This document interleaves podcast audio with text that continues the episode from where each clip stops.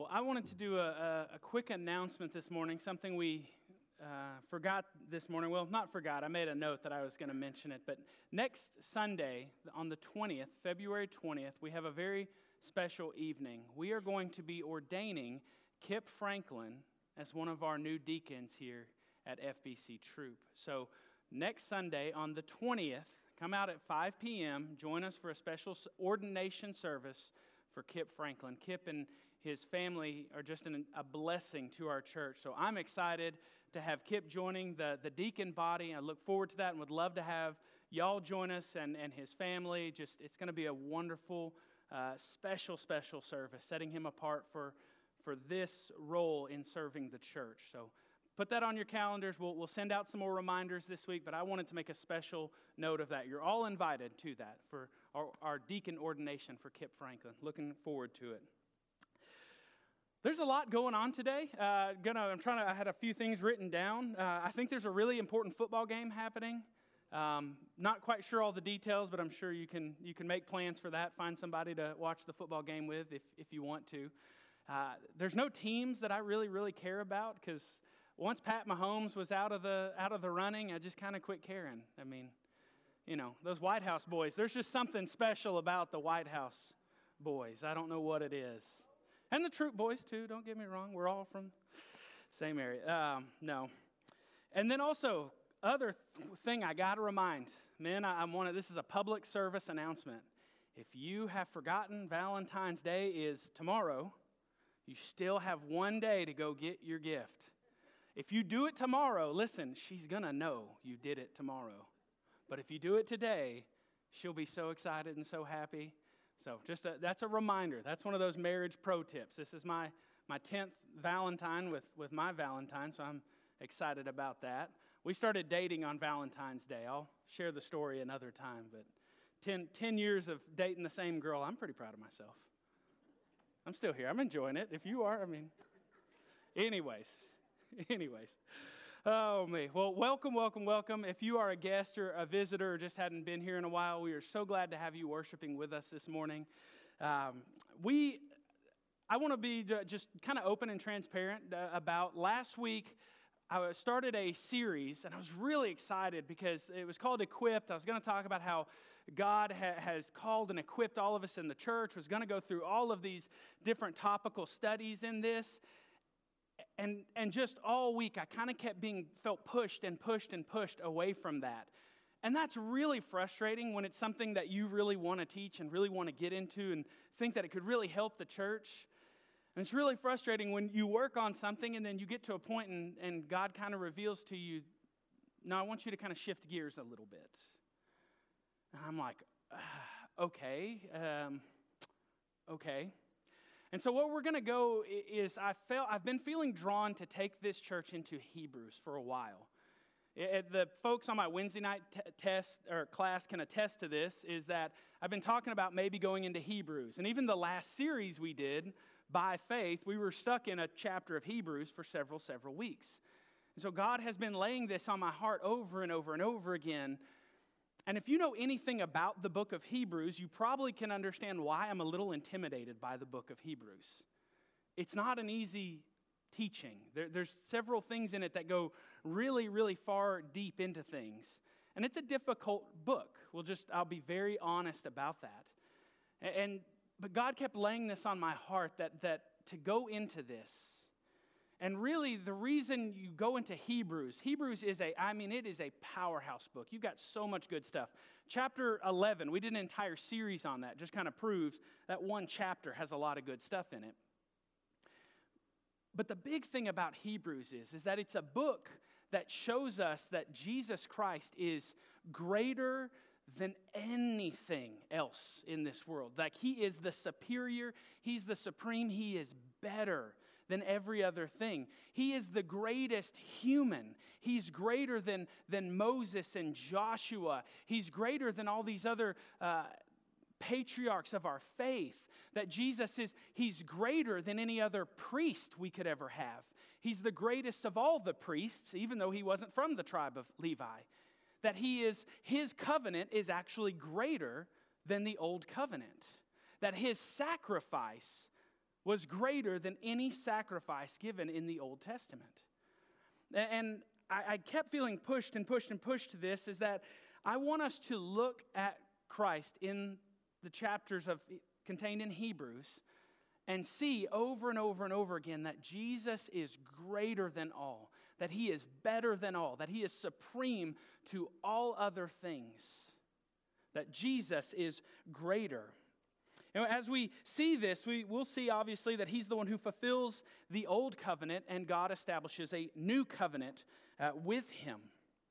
And throughout this book, I don't know how long we're going to spend in this book. Again, it, I'm still working through this. It, there's going to be some, some stuff we get into real deep. But I think you guys will be able to follow along with me as, as we go. I'm going to try to break it down as simply as I can. Now, y'all who've heard me speak quite a few times, you should know I, I tend to get real excited about this, get ahead of myself, and start speaking real fast, and you can't capture anything I'm saying. I'm going to try my best not to do that.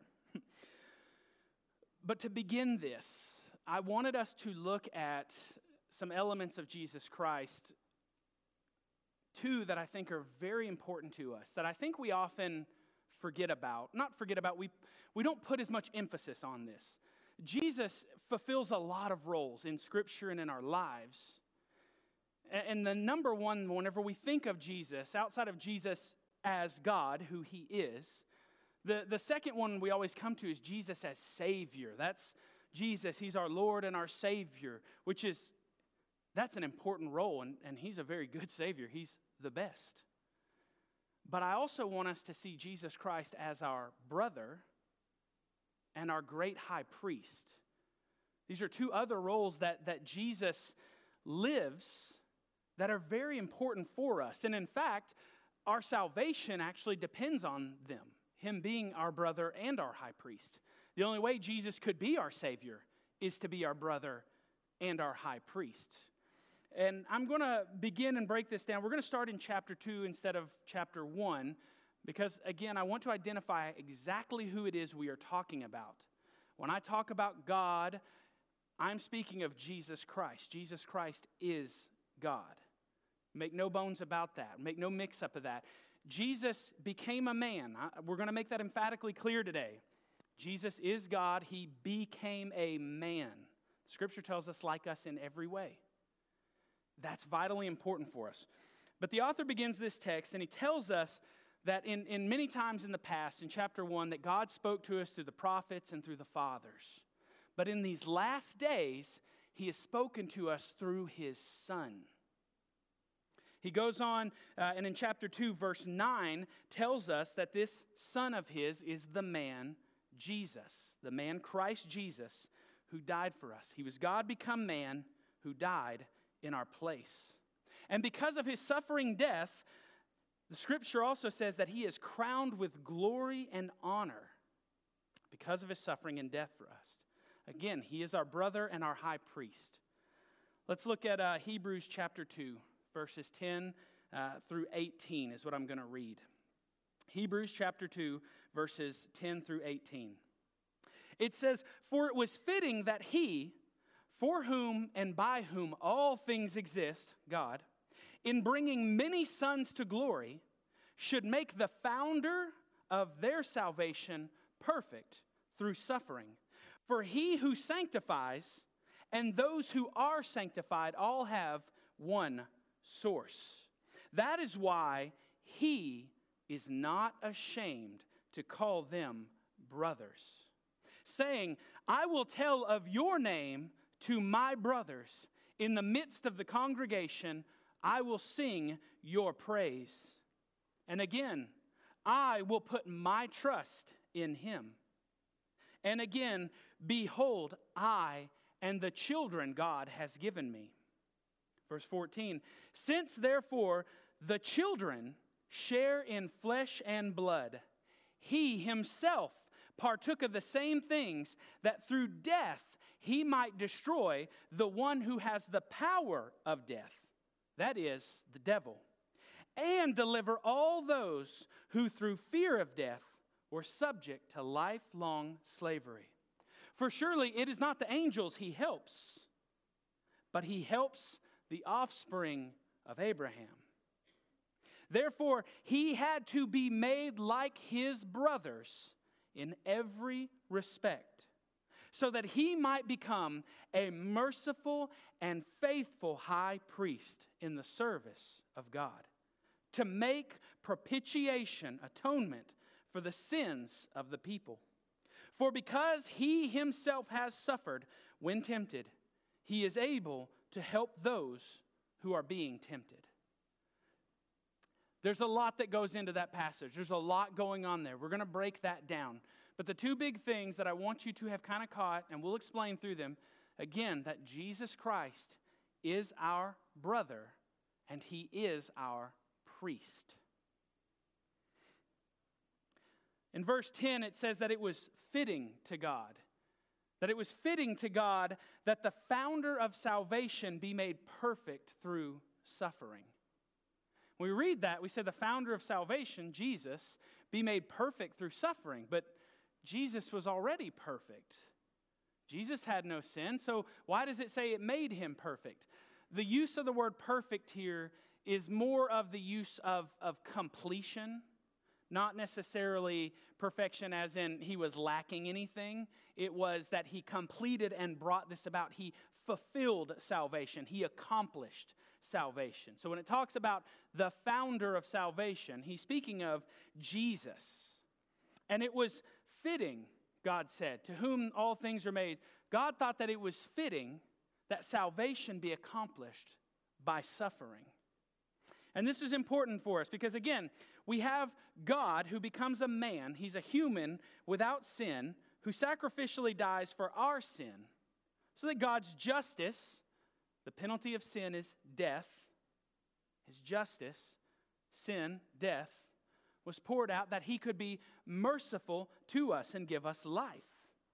And there in verse 10 it says that because we suffered, because he suffered, he brought us to glory. Jesus is suffering for us and dying for us, becoming one of us, is what allows us to be set apart. And the scripture is important on this. It says that he who is sanctified and those who are being sanctified, Jesus and us, to be sanctified means to be set apart. They all have one source, and that is the suffering of the Messiah. It is Jesus Christ who came and suffered for us as our author of salvation to represent us so that our set apartness, basically our holiness, our righteousness, our life, everything has one source. Everything has one source.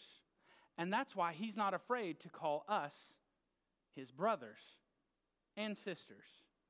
I don't want you to read that and think that it's being that women are excluded. No, in fact, it's very far from that.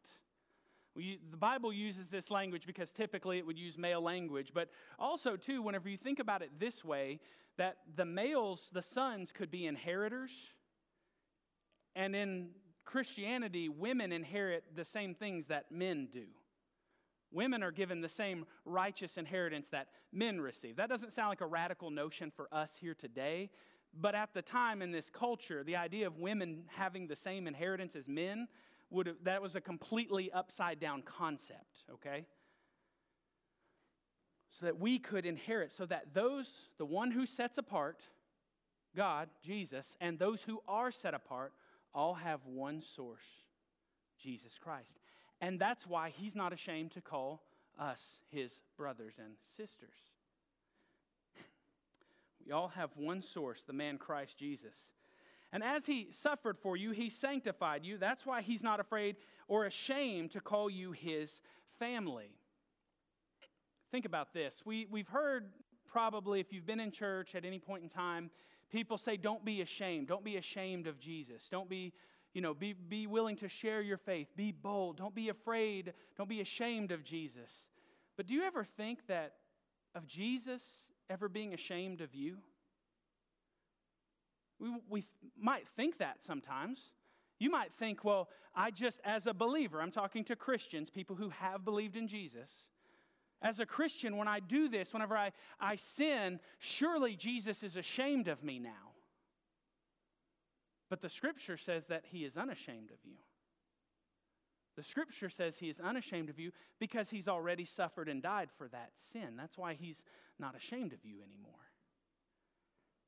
To think about this, that when God, when Jesus goes before the Father concerning you, anything to do with you, that Jesus doesn't walk up to the Father, let's just imagine this as a scene, walk up to the Father and say, Oh, well, um, hey, Father, uh, this is my, I guess they're my friend. Um, you know, Aaron, he's kind of a, I don't really like him. we don't really want him here, Father, but um, as if he were ashamed of me. But that's not at all what we are taught in the scriptures. We might think that. We might assume that. If you understand your sin, then you might really assume that that totally. I, I understand. But the fact is, is that whenever Jesus goes before the Father on your behalf, that he's not ashamed of you in any way, and he's not ashamed to call you his co heir with him. He brings you proudly before the throne. He loves you. He has drawn you into glory. He is proud of you. And to think about that, the idea that Jesus is not ashamed of you, he's proud to be one of you. He's proud to be one of us. He's proud to represent us. He's proud to save us. He's proud to intercede for us. We're going to go through that and see that here as we read through this more. But Jesus is not ashamed of you if you're a believer. He's not ashamed of you. You need to understand that. And he gives us a couple of examples here. We see it in verses 12 and 13, where Jesus, these are quotations that are given that come from Old Testament scriptures, uh, from Psalms and Isaiah. And we have these passages where Jesus is not afraid to call us his brothers. He calls us his brothers and sisters. And then in the quotation from Isaiah, I'm not going to go back, but basically, Christ says, I have put my hope in him. That when Christ was a man, he hoped in God the same way we do or should. That he hoped in God. And then he considers himself alongside the children that God has given him. Basically, those three passages, if you read them and say, I don't know what those three different quotations mean, what it's saying is that Jesus is counting himself as one of us. That he calls us his brothers and sisters, that he hoped in God just like we do, and that he is numbered right there among God's children with us.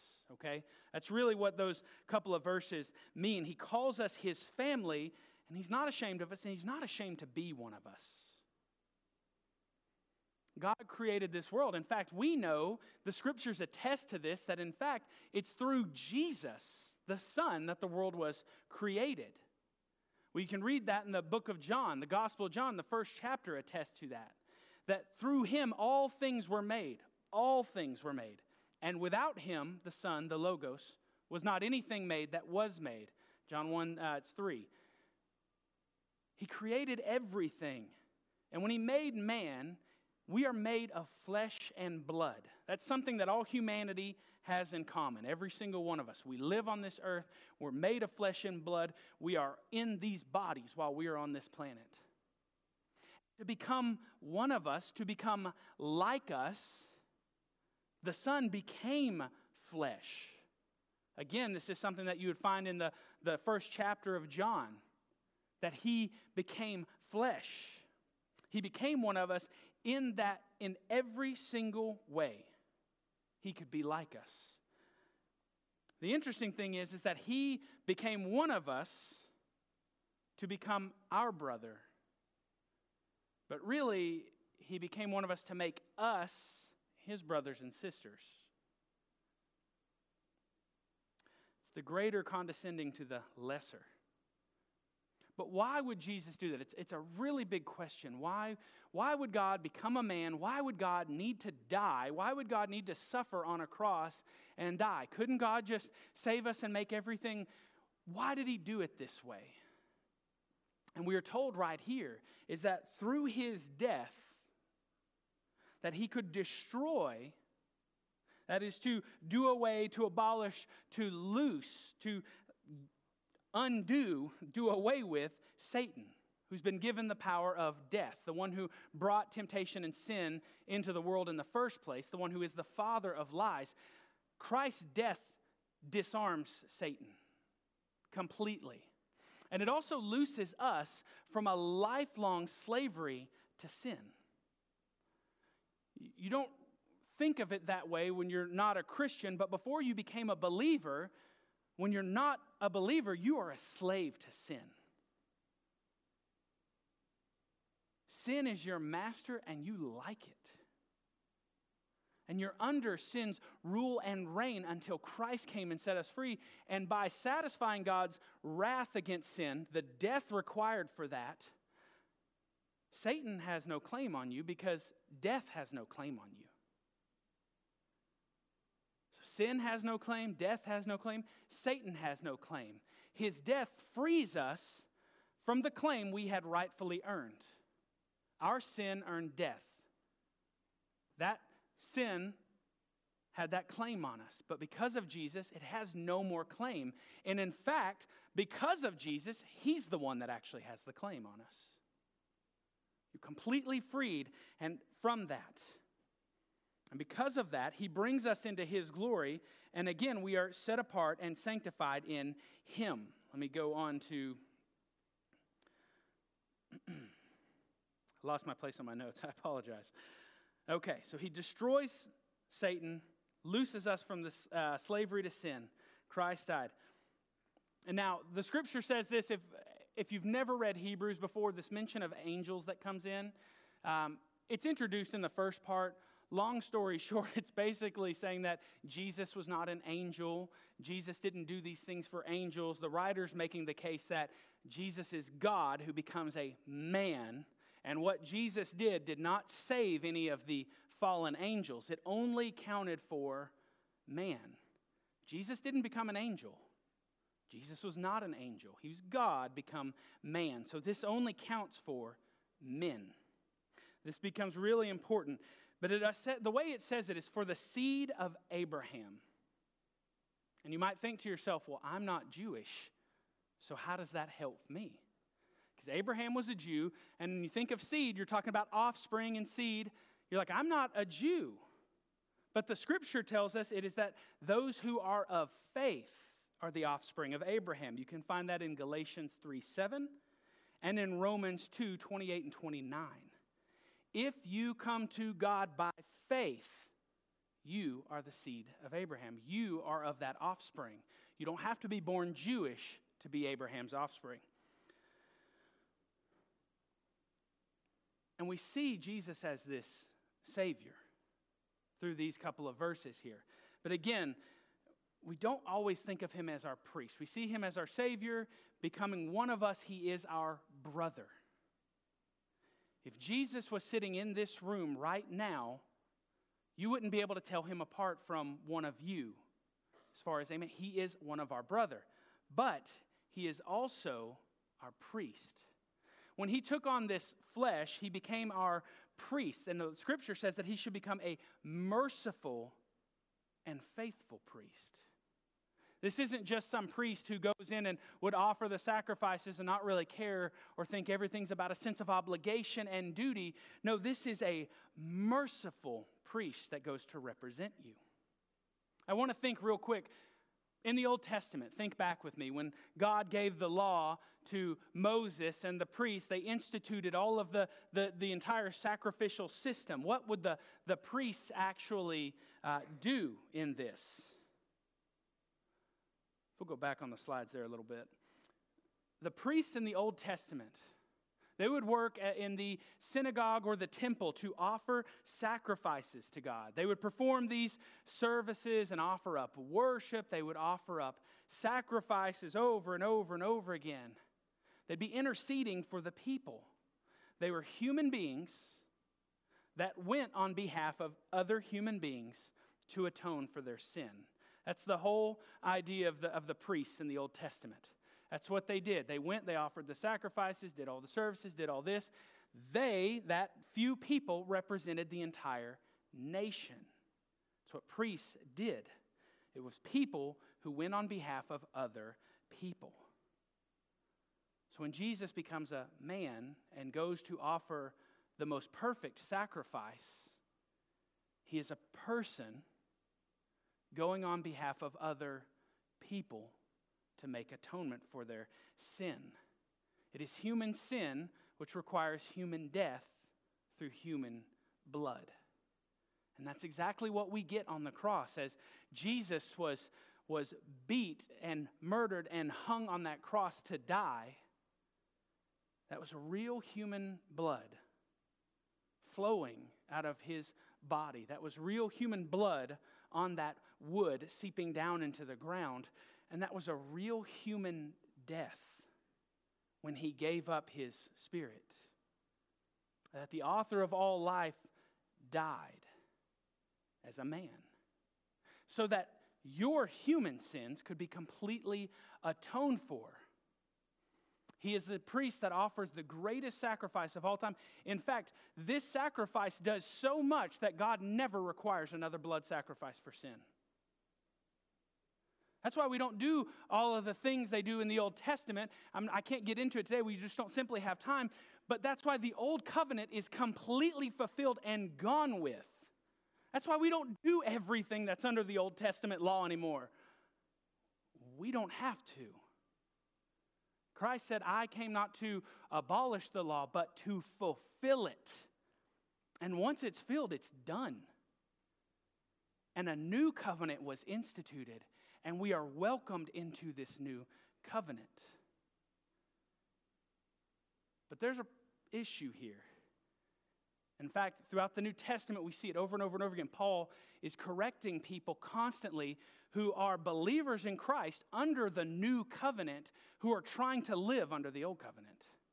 They're trying to bring back all those Jewish traditions and the Jewish ways and all these things that say, yes, but God said you have to do this under the old covenant. One of the most important things you can do as a believer, I'm serious, is learn how to divide and learn how to distinguish between the old covenant and the new covenant. When we think about the Old and New Covenants, you might think of the Old and New Testament, and that's not what I'm talking about. The New Testament begins at Matthew, Mark, Luke, and John, correct? But the New Covenant begins after Jesus Christ died in those Gospels. Jesus lived under the Old Covenant. You don't. You live under the New Covenant with a new high priest Jesus is your priest, not the Levitical priest, with a new brother. This is what I hope to kind of unpack for us in, in the weeks ahead and help us understand the difference between the new covenant and the old. Because sadly, it, and it just it happens. We read parts of Scripture and we don't know who it applies to and why or this or that, and, and it is for ignorance. It's not because you're it's not because we're stupid. It's because we don't know any better. Learning how to distinguish between the old covenant and the new is so important in your life. Or else you'll be walking under burdens that Christ did a long, did away with a long time ago. You'll be walking in a life, in a Christian life on this world, being weighed down by things that Christ said, I, I, that's all done. Why are you still dealing with that?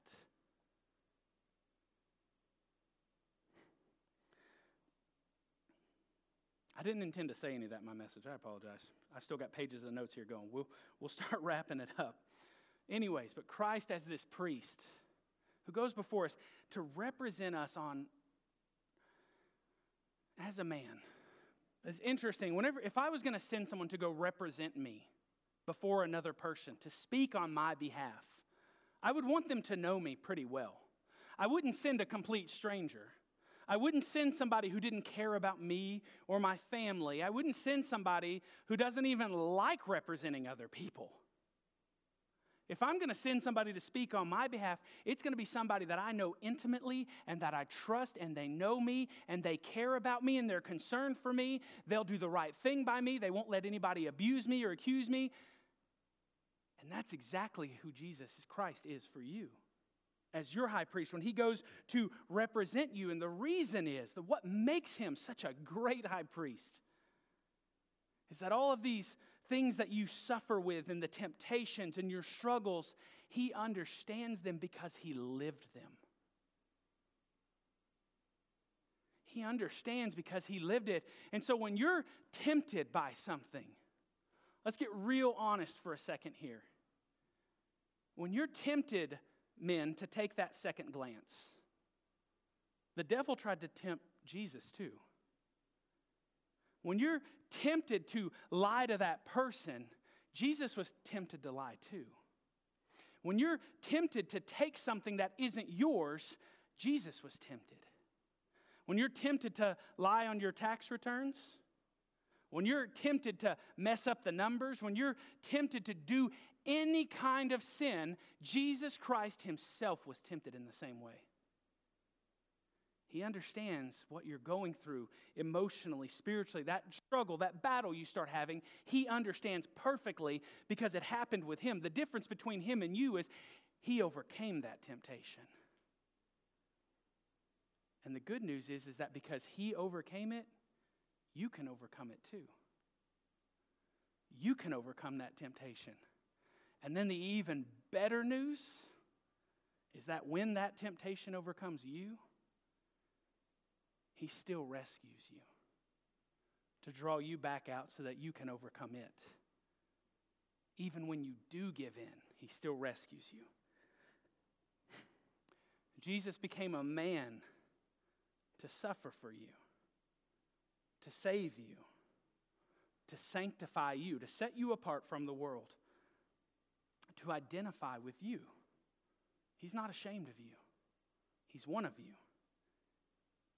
Became a man to set you free from the devil and sin. The devil has no claim on you, sin has no claim on you.